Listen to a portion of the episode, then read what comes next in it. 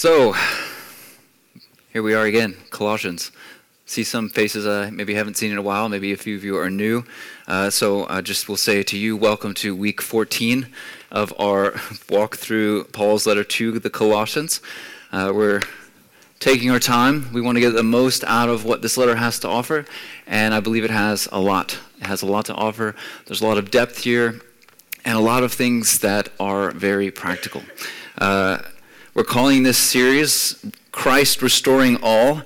And as we've moved through the letter, if you have been here for uh, since the beginning, or at least even a few weeks through, uh, as we move through the letters, as, is the case with most of Paul's letters, uh, he kind of starts off laying down this foundation about the nature of Christ and a lot of really important kind of truths that we believe as foundations for our, our belief as Christians today. Um, especially, he focused in, in chapter 1 about the nature of Christ, who he is, what he's done as both creator. So he was there at the beginning of time. He stands outside of time. He is God, creator, but he is also our redeemer. So he's kind of brought into his very personal part of our lives. And uh, something else that's really great about this letter that we've that we're now getting into, we kind of uh, started the last few weeks, is we're kind of diving more and more into this restoration that we have in Christ in a very practical on a very practical basis. So it's getting down to the day to day, how we actually live out these truths, these foundational truths, when we apply them to our lives. Um, Today we're going to be kind of starting to unpack the second part of what we began last week. Uh, last week it was all about what we need to get rid of from our former self. Um, and today actually we're kind of, uh, as I was going over it again today, i am not sure how much of the text we're going to get through. We may, not, or may focus again on the first couple verses, uh, just continuing to build this foundation uh, of what we need in order to actually see these virtues in our lives.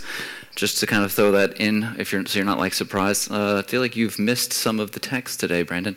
We will continue it maybe next week, I hope, uh, in looking at the rest of it.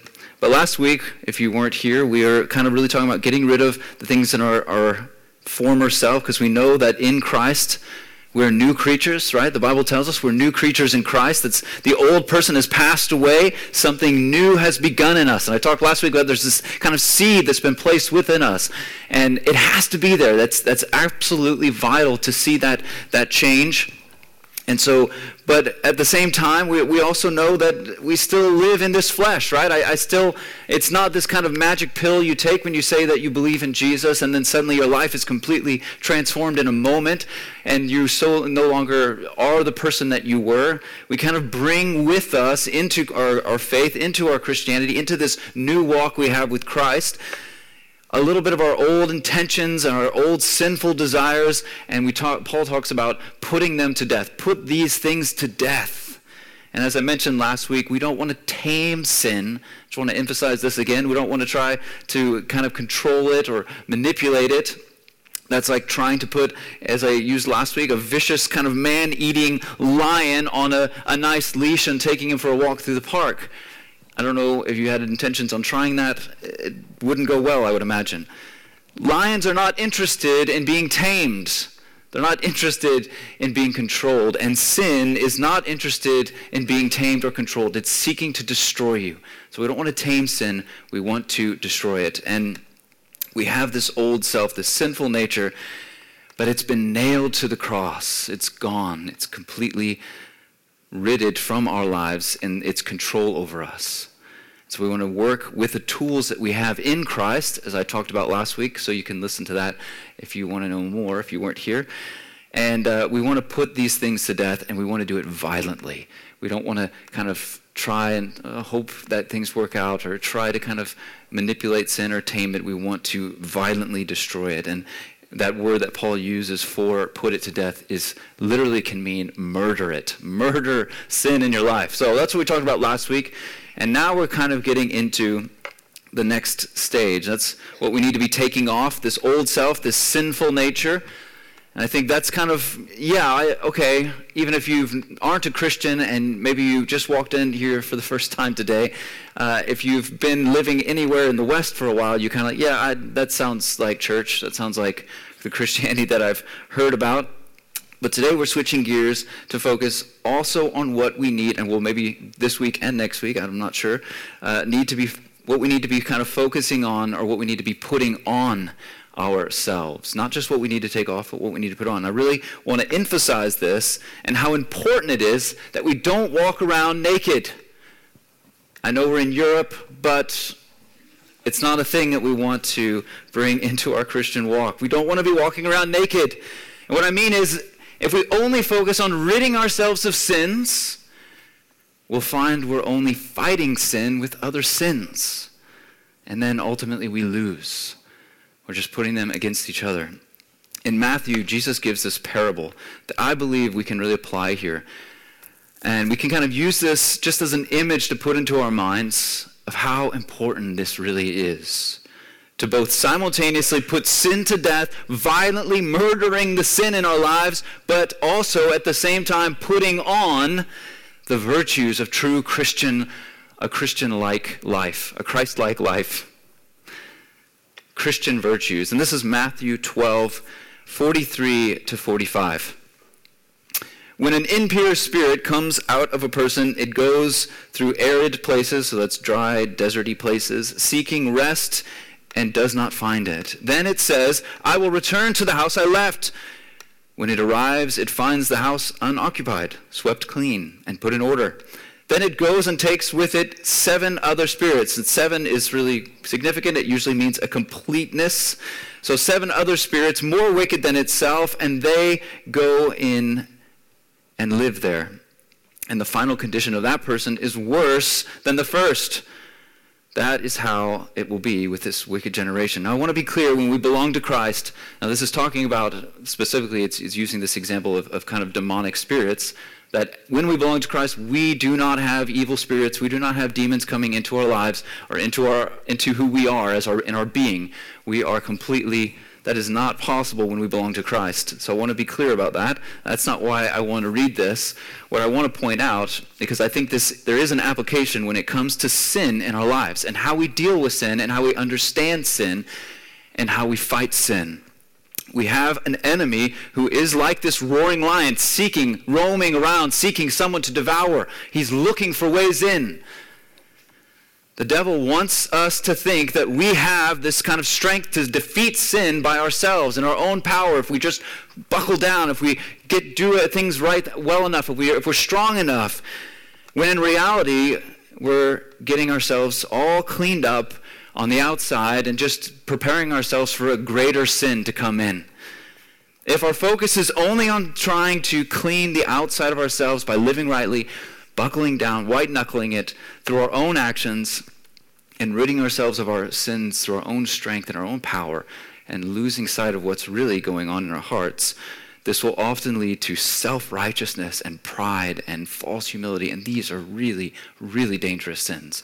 Because ultimately, these three especially will blind us to our sin. They'll blind us to what's really going on. They'll make us feel good about ourselves, to make us feel like we're doing something right, but in reality, we are in a worse state than we were before. So we want to have this awareness of sin. Just going off my notes, but I had mentioned this a few weeks ago, and I, I want to say it again. In, in, in 1 John, he tells us, hey, if you don't think you're sinful, you're deceiving yourself, and the truth isn't in you. So we want to make sure that we're being cautious about that, that we're aware that, hey, there is a sinful nature, there is something I need to be putting to death, and there is now, hopefully you'll get, get from today, there is something we need to be putting on. So,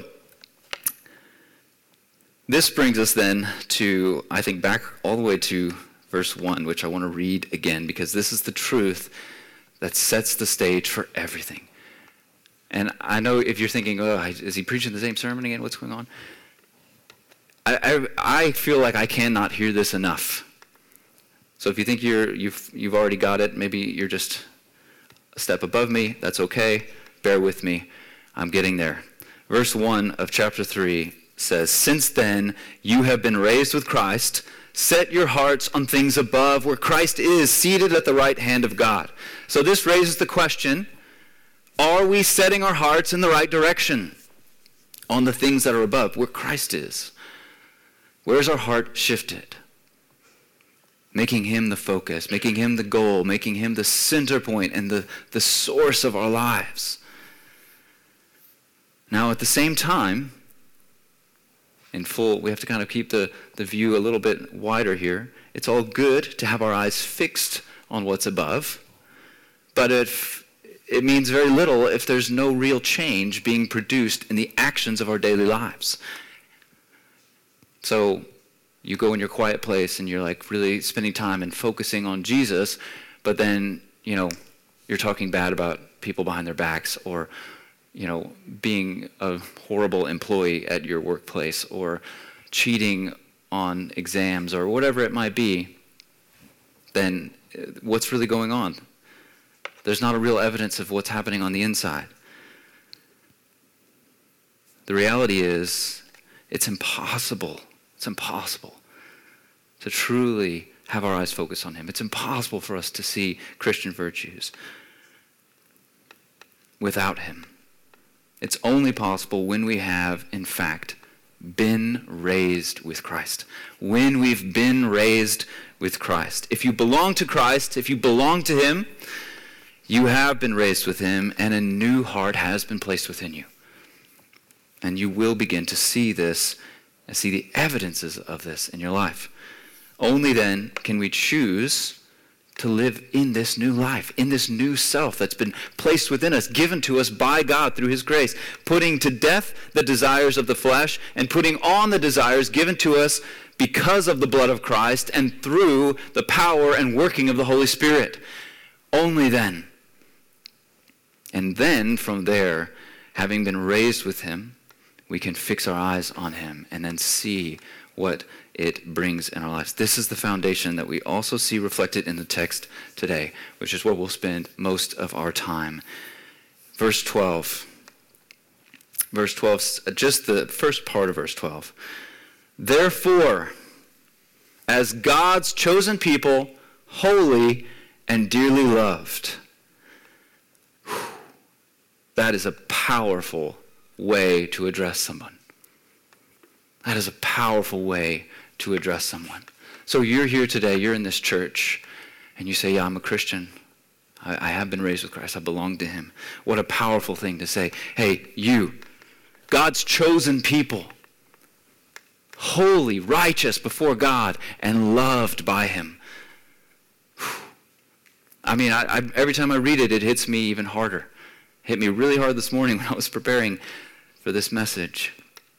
You see, before getting into the Christian virtues we should see in our lives and the things that we need to be putting on on a daily basis, actually the kind of, you know, day-to-day grind of it all, Paul's going to again identify to whom he's speaking. He's identifying us. Is this you? Is this who you are? Is this who is he talking to you? Are you God's chosen, holy and dearly loved? Verse 1 of chapter 3 kind of also ties in with this. This is it's it's reminding us that this is written for those that have been raised with Christ, that though, for those who truly belong to him and are following after him in their lives. And I'll be honest, as as I was it hit me really hard this morning. I just I don't know, this isn't my notes, it's always dangerous, but this really hit me hard how powerful this really is, what Paul just did. And couple words. And I actually struggled to put into words. I went through several drafts of trying to figure it out, and I still am not happy with it. But I struggled to put into words how powerful I find what Paul is really saying here and how he's identifying us as Christ's chosen people. This is your identity. This is who you are. If you don't know who you are, how are you going to become something else? How are you going to see change in your life? How are you going to see transformation come? How are you going to see growth happen if you don't even know where you are now? If you don't even know who you are now? Know who you are. Stand firm in that foundation so that you have something to spring off of and move forward with Christ. We have to first understand who we are. So, let's talk about it. Who are we? This is the foundation. When we say, I am a Christian, I believe these three, these three kind of words that he puts in here is, I, I mean, I don't know, arguably, but almost like all encompassing of what it means to be, to say, I am a Christian. There's so much we could unpack here. I think there's a mini series right here in these three words. but we'll, we'll, we'll keep it tighter than that, I promise. This is the foundation for the text that he's about to get into. So we need to kind of understand, we need to take a little bit of time on it, but I also believe it's the cornerstone of our faith as Christians today. This is who you are. So, who are you? You are chosen, you are holy, and you are dearly loved. You are chosen, you are holy, you are dearly loved. My hope and my goal with if you forget everything else is that you leave today really understanding that you are chosen, that you are holy, and that you are loved. Because everything else depends on that. You are chosen. What does that mean? You are chosen. It means you have been personally called and chosen by God. Now, you may think it's an accident that you ended up here today. And you may think, well, it's just a, you know, I'm a Christian because of the, the circumstances of my life. It's circumstantial that I follow Christ, or it's geographical. It's where I live. It's the cultural. It's it's cultural. It's where the, the culture I grew up in, or or what I was just exposed to. And I'm telling you, no, it's not that. If you really belong to Christ, it's because Christ has called you and chosen you personally to belong to Him, and He drew you to Him through different circumstances. And yeah, he uses culture, he uses geographical location, but sometimes he just speaks to people in dreams. So you're like, well, God, I want a dream. I didn't have a dream. Uh, yeah, you got to grow up in a, in a culture that just is just completely immersed in Christianity. Or was changing a little bit in the, as we're moving forward. God used those things but you were called, you were chosen personally. And I'll tell you, if you have truly been raised with Christ, it is because he has chosen you. If you belong to him, if you're really a believer here today, it's because he chose you himself and called you to himself.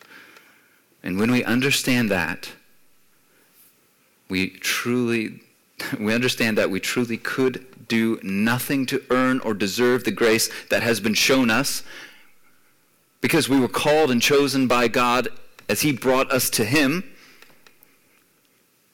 We understand this because we were called not according to ourselves or by our own actions or our own will, but according to the will of God bought and paid for by the blood of Jesus Christ himself, when we get this, when we begin to grasp the depth of that, what that truth really means, we begin to feel an immense freedom as we're drawn closer and closer to God by the goodness of his grace. His, his goodness, his grace is there to draw us to him.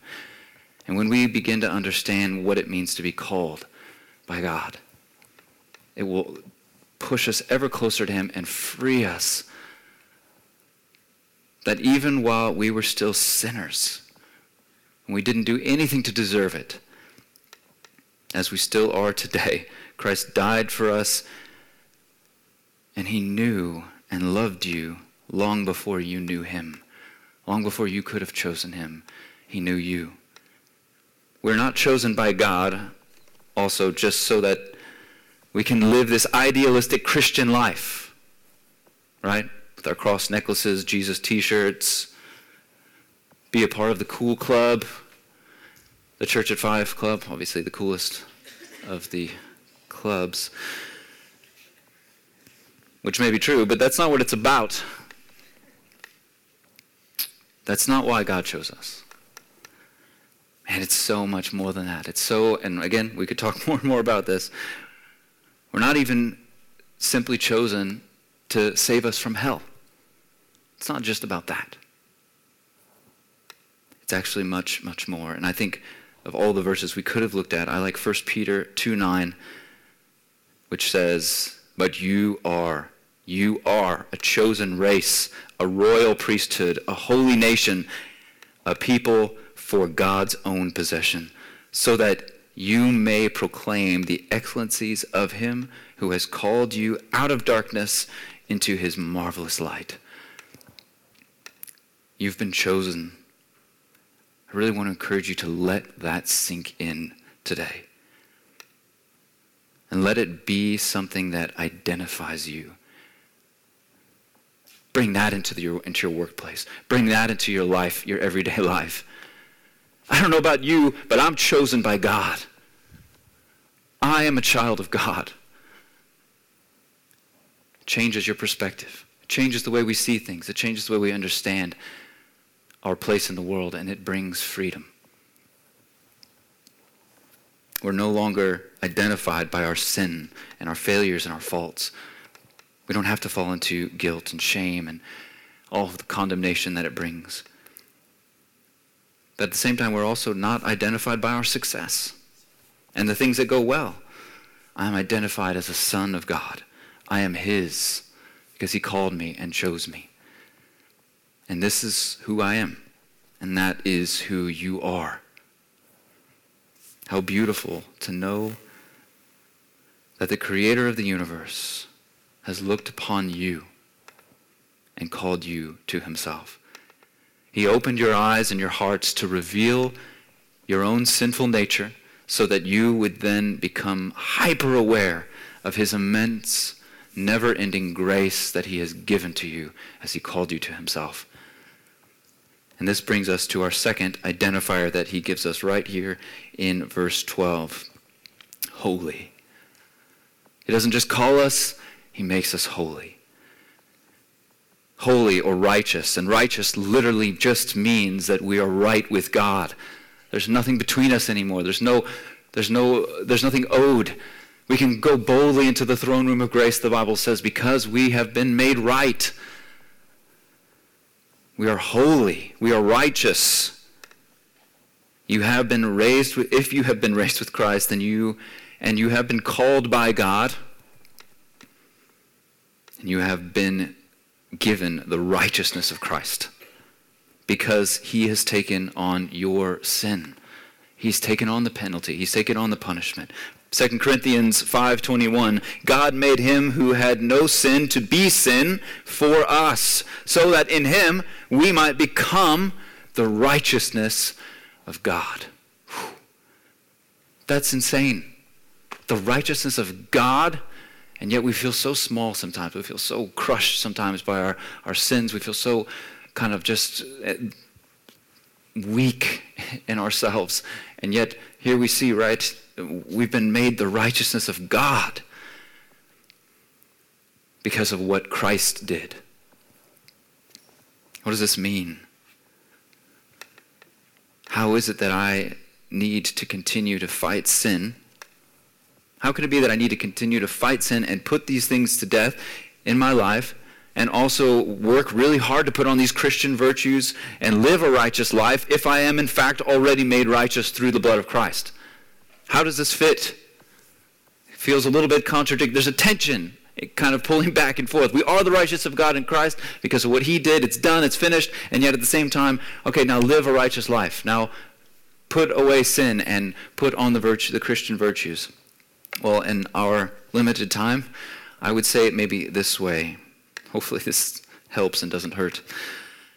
I think we can all agree that God, God stands outside of time, right? I mean, he created time. He created ev- all of everything that that we understand as time and space and matter, and therefore he stands outside of it as the creator of it. He cannot be a slave to his own creation, right? He stands outside of it. And you see, you were chosen by God before the foundations of the earth.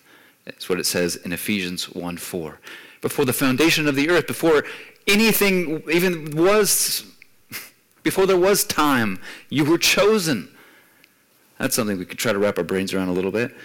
And when Christ died on the cross, he knew you. He knew you. This is why the Bible tells us a very strange verse. For the joy set before him, Jesus endured the cross. That's Hebrews 12, 2. For the joy set before him, Jesus endured the cross. Joy?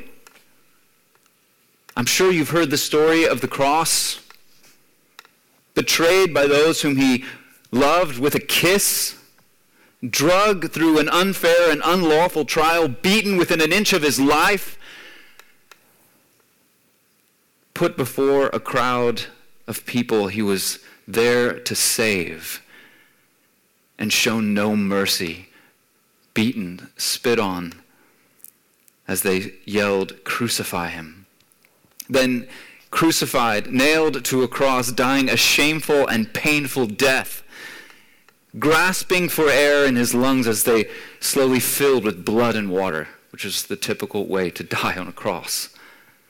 He knew what was coming, he knew what he was about to face, and it says, for the joy set before him. What joy is there in that? The joy was you and me. He knew what the cross would be, and yet he saw what was on the other side. And so he had joy as he endured the agony and pain and torment and torture of the cross. And now, today, when he looks at you and you have been raised with Christ, I'll tell you the truth. He sees you as you will be when the work he began in you is perfected. I'll say that again. When he sees you, he sees you as you will be when the work he began in you is completed, perfected, done. That's another big one to try to let sink in a little bit. Because God stands outside of time, let's put it this way to him, You are chosen before the foundation of the world.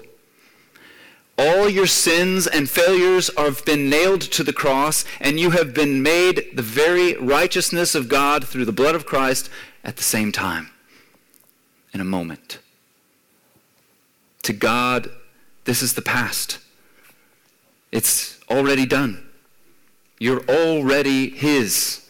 It was, and you always were.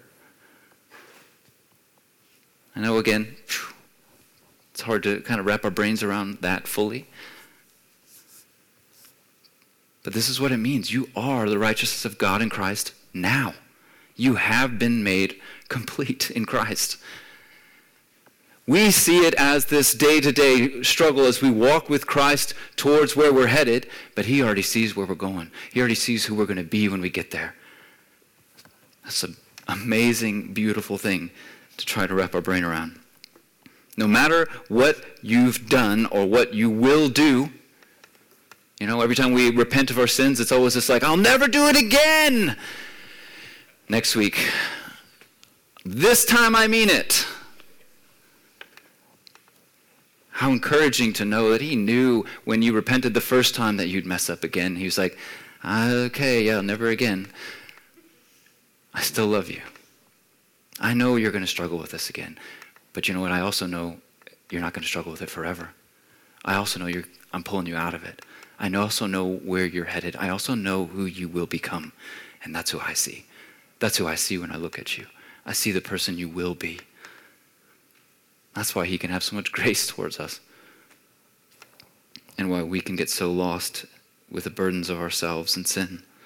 Every single one of us who belongs to Him. Whether you grew up in church and lived a really good life, the perfect, ideal Christian life, or you lived in complete rebellion against God for 50 or 60 years, it is the same blood that has covered us all. It's the same blood that covers us all. We are only made righteous by that.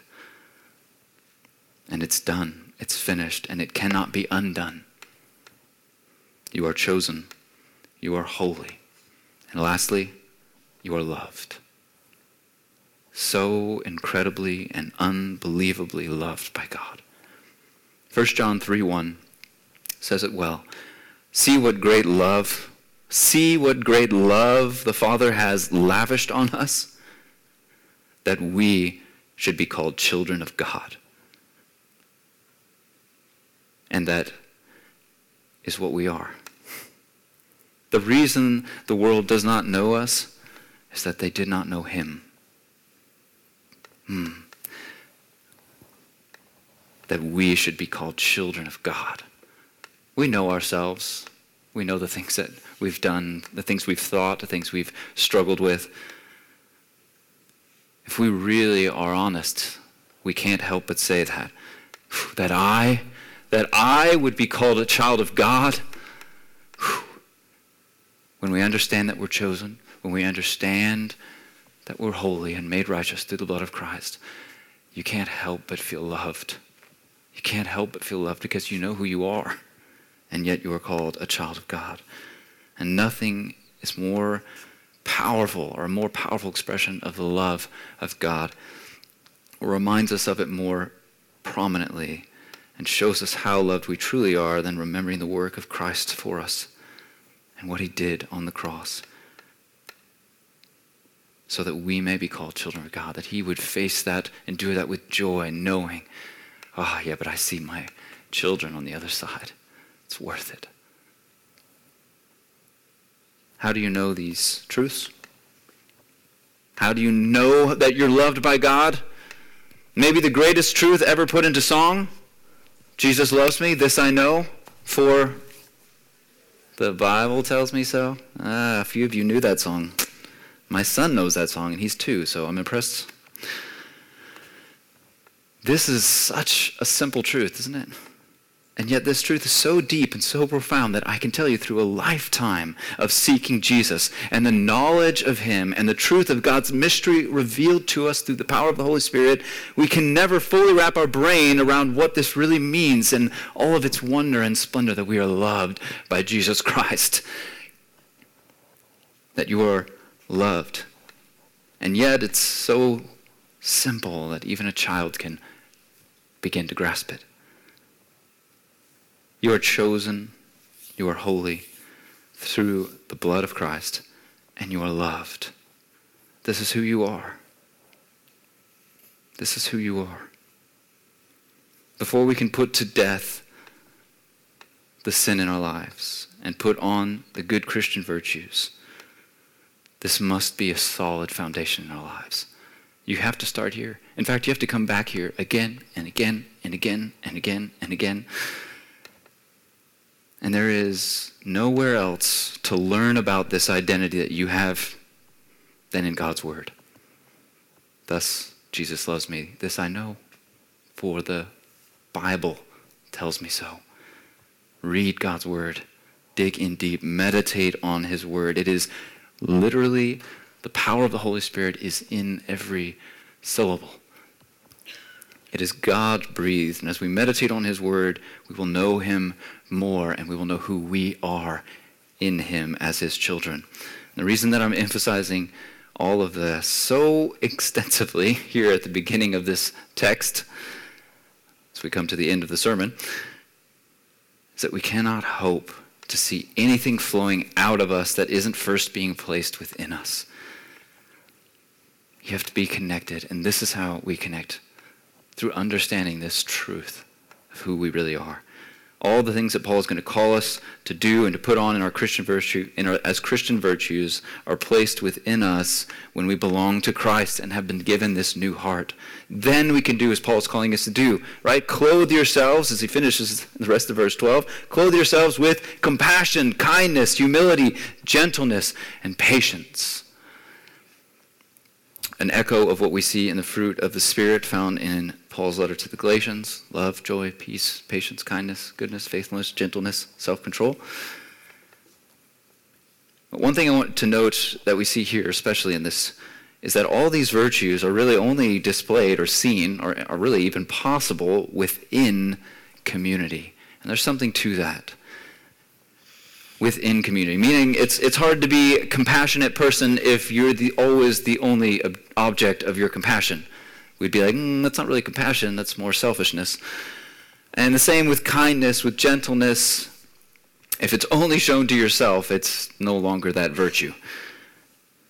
Patience, humility, all of these ultimately fit best in community. The evidence of a changed heart is a life filled with the fruit of the Spirit, and this is only seen in our lives and how we interact with one another, which I want to kind of close with today. In verse 13, This is applied with the example of forgiveness within community. Verse 13 says, Bear with each other and forgive one another. If any of you has a grievance against someone, forgive as the Lord forgave you. So here again, we see this immediate application of what I'm trying to hammer into you guys today. What do we have to know? When I know that I'm chosen and I'm made righteous, I become aware of how much more I was forgiven than I can ever hope to give back. And in that understanding, I should be quick to forgive others because man, it's so it seems so small what other people have done against me when I think of all the things I've done against God. And yet I'm forgiven, I'm loved, I'm chosen, I'm made righteous. Certainly I can extend that. And nowhere is this more important. I mean, we want to bring this into all areas of our life, but I always like to really emphasize it's not it's so important to do it here in the church. The church is so often filled with jealousy and people talking about other people and people having resentment or being unhappy with how things are going with this or that or uh, it gets ridiculous. We need to get rid of that. That's wickedness, man. That's an attempt to destroy what God's trying to build up. We don't want that. And if people are talking like that to you, you can just say, you know what, I don't want to, I don't really want to hear that.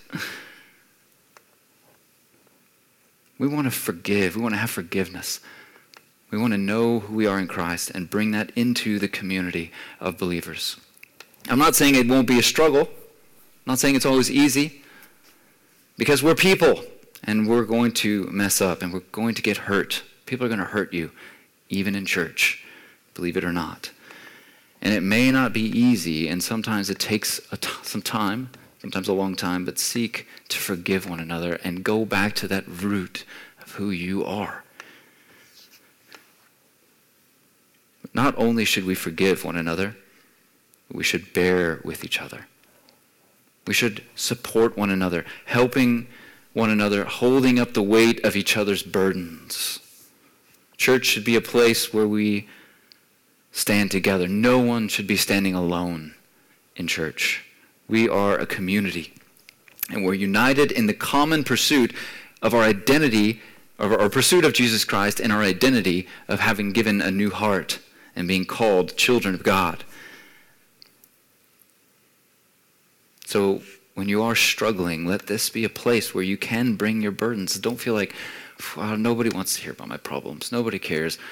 Man, this is the place to bring our burdens so that we can pray for each other, support each other, listen to one another, be there for one another. We are to bear with each other in our struggles and also rejoice in our times of victory and joy. We want to be together in this because we are the children of God. It goes back to this identity, and it all is summed up here in verse 14, all of these virtues, which I feel like are pretty clear and what those mean. I didn't explain them, but I feel like it's pretty obvious what those things mean. But here he sums it up in verse 14 and over all these virtues put on love, which binds them all together in perfect unity. So, whether it's compassion, kindness, humility, gentleness, patience, or forgiveness, or being there for one another, all of this is kind of all under the wing of love. These are all classified together under this title which is ultimately the sum of all of God's commandments, right? As Jesus said, to love the Lord with your all your the Lord your God with all your mind, heart, soul, and strength, and to love your neighbor as yourself, or to love each other, to have love for one another.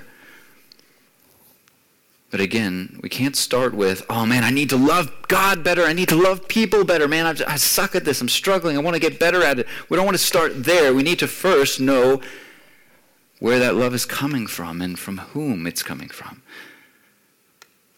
You see, God is this perfect expression of love in himself as the triune God.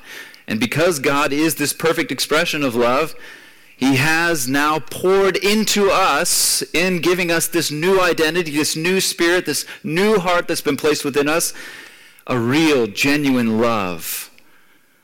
He's poured that into us. First, in his love for us, and also so that it may flow through us. You have to know that you're loved if you want to be able to love other people. It goes back to that root. Who are you? And when we belong to Him and we know we are His, we can then begin to surrender ourselves evermore to our true identity, to our true nature, the person we will become through the perfecting of our faith. We can surrender to that, to the very person that God sees us as we are, as He sees us now when He looks at us. And then we can choose then to walk in that spirit, to walk in the new spirit, into the new heart placed within us rather than in the desires of the flesh. We won't get into the rest of the text, as I mentioned. I'll try to finish it next week. But before we go, I want to again, like I said, hammer it in today. I want to re emphasize the point today and leave you with kind of a what if question. We had some big things, some really big thoughts that we've hopefully have hit you and sink in, and hopefully you bring it home, maybe write it down and think about it throughout your week. But I want us to just really try and grasp what it would be like. What if we all began to grasp this true identity that we have? That we are chosen, that we are holy, and that we are loved by God. What if everybody really did that? Everybody really lived that and applied it to their lives and the way that they made decisions, the way that they went about their lives. How would it change the way we interact with one another? And how would it change the way the world sees us? To have an unwavering confidence in who I am in Christ. Whew. I've seen that in a few people in my life. It's rare to really own that. Man, it's powerful, it's intoxicating. And when we have this unwavering confidence in who we are in Christ, it means that I'm not so easily manipulated, controlled by what other people might or might not think about me or say about me, how they might perceive my actions. Because I'm not defined by them. I'm not defined by my sin. I'm not defined by my success. I'm not defined by what you think. I'm not defined by what the world says. I'm defined by who I am in Christ. I am chosen. I am holy and I am loved.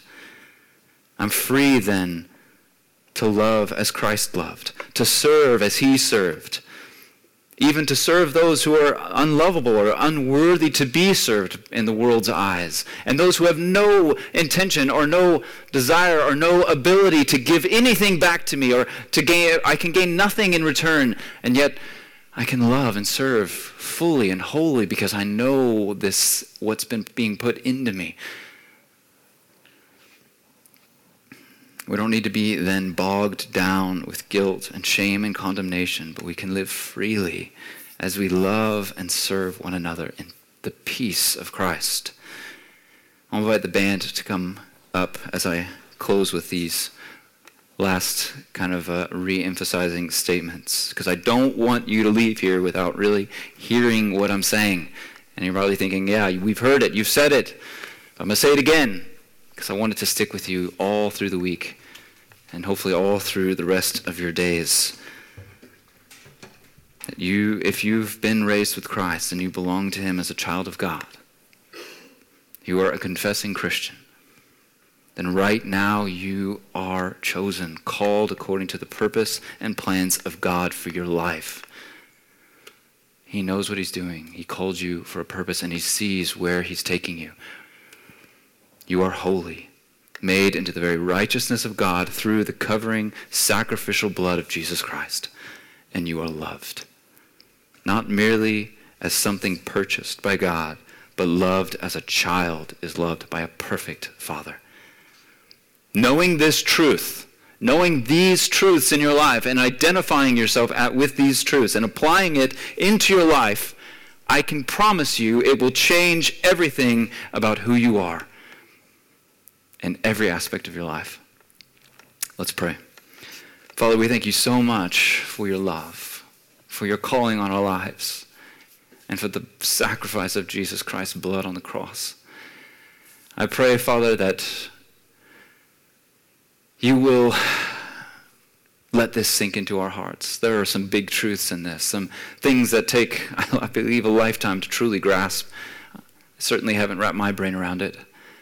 But I pray, Father, that everyone here today leaves with these truths and begins to see the effect of knowing them and applying them in their everyday lives. In Jesus' name, amen. I invite you now to stand as we will close with one final song together. And if you need prayer during this last song, uh, there will be two people over here at the cross. Uh, if anything that you're struggling with, any burden that you've brought in with you today, feel free and they'd be happy to pray with you.